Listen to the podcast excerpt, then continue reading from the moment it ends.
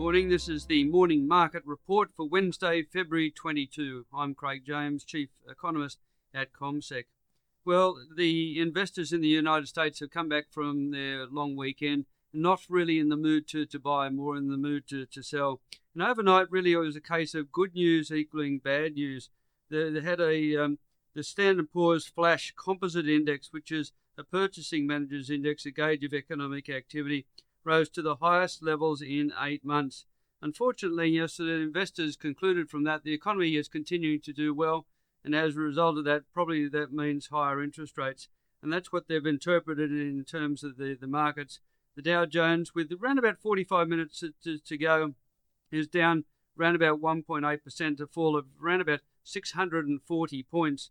The broader measure, Standard Poor's 500, is down by 1.8% and the Nasdaq is down by 2.3%. And really is the growth sector of the economy. Uh, basically, you know, so the technology stocks which have been hard hit. Apple shares down in the order of two and a half percent. Amazon down 2.6%. Uh, Tesla shares in, down in the order of 4.1%. Uh, we also had Home Depot coming out with their, their latest earnings.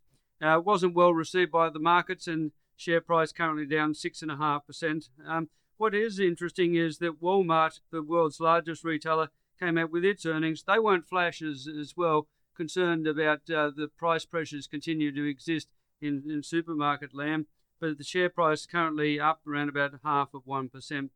Uh, earlier in Europe, it had been weaker. The UK market down half of 1%. Now, looking to ahead to our market, the futures market is pointing to a fall of around about 40 points at the start of trade, or six tenths of 1%. And looking across the commodities, not going to get too much relief in the, the energy and also the, the mining sector. What we have is gold price down $7.70 an ounce or half of 1%. The oil prices were also lower. Brent was down by the order of 1.2%. But um, what we've had is the NYMEX price down by just two tenths of 1%. So a little bit of weakness in oil land. Uh, the iron ore price was higher, so that's good news for the likes of uh, BHP, Rio Tinto, and Fortescue. Iron ore price continues to rise up at $1.40 or 1.1%. And we've got the Aussie dollar, 68 and a half US cents. Now, if we look ahead to, to today in, in Australia, the wage price index, the main measure of inflation in Australia, that's going to be released at 11:30 uh, Sydney time. The expectation is that we'll see a growth in the quarter around about 1%, uh, the annual rate around about 3.4% or 3.5%. Uh, but to show you the fine level of judgment that's being applied, 1% for the quarter or 1 1.1% would be okay, but not 1.2%. That would translate to annual growth of 4.8%.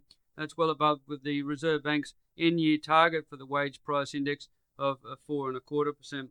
The Reserve Bank New Zealand comes down with its latest monetary policy uh, decision, and later in the United States, uh, we've got the minutes of the last Federal Reserve meeting of course, we are in the middle of earnings season.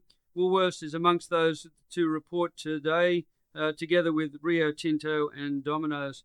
And that's your morning market wrap for Wednesday, February 22.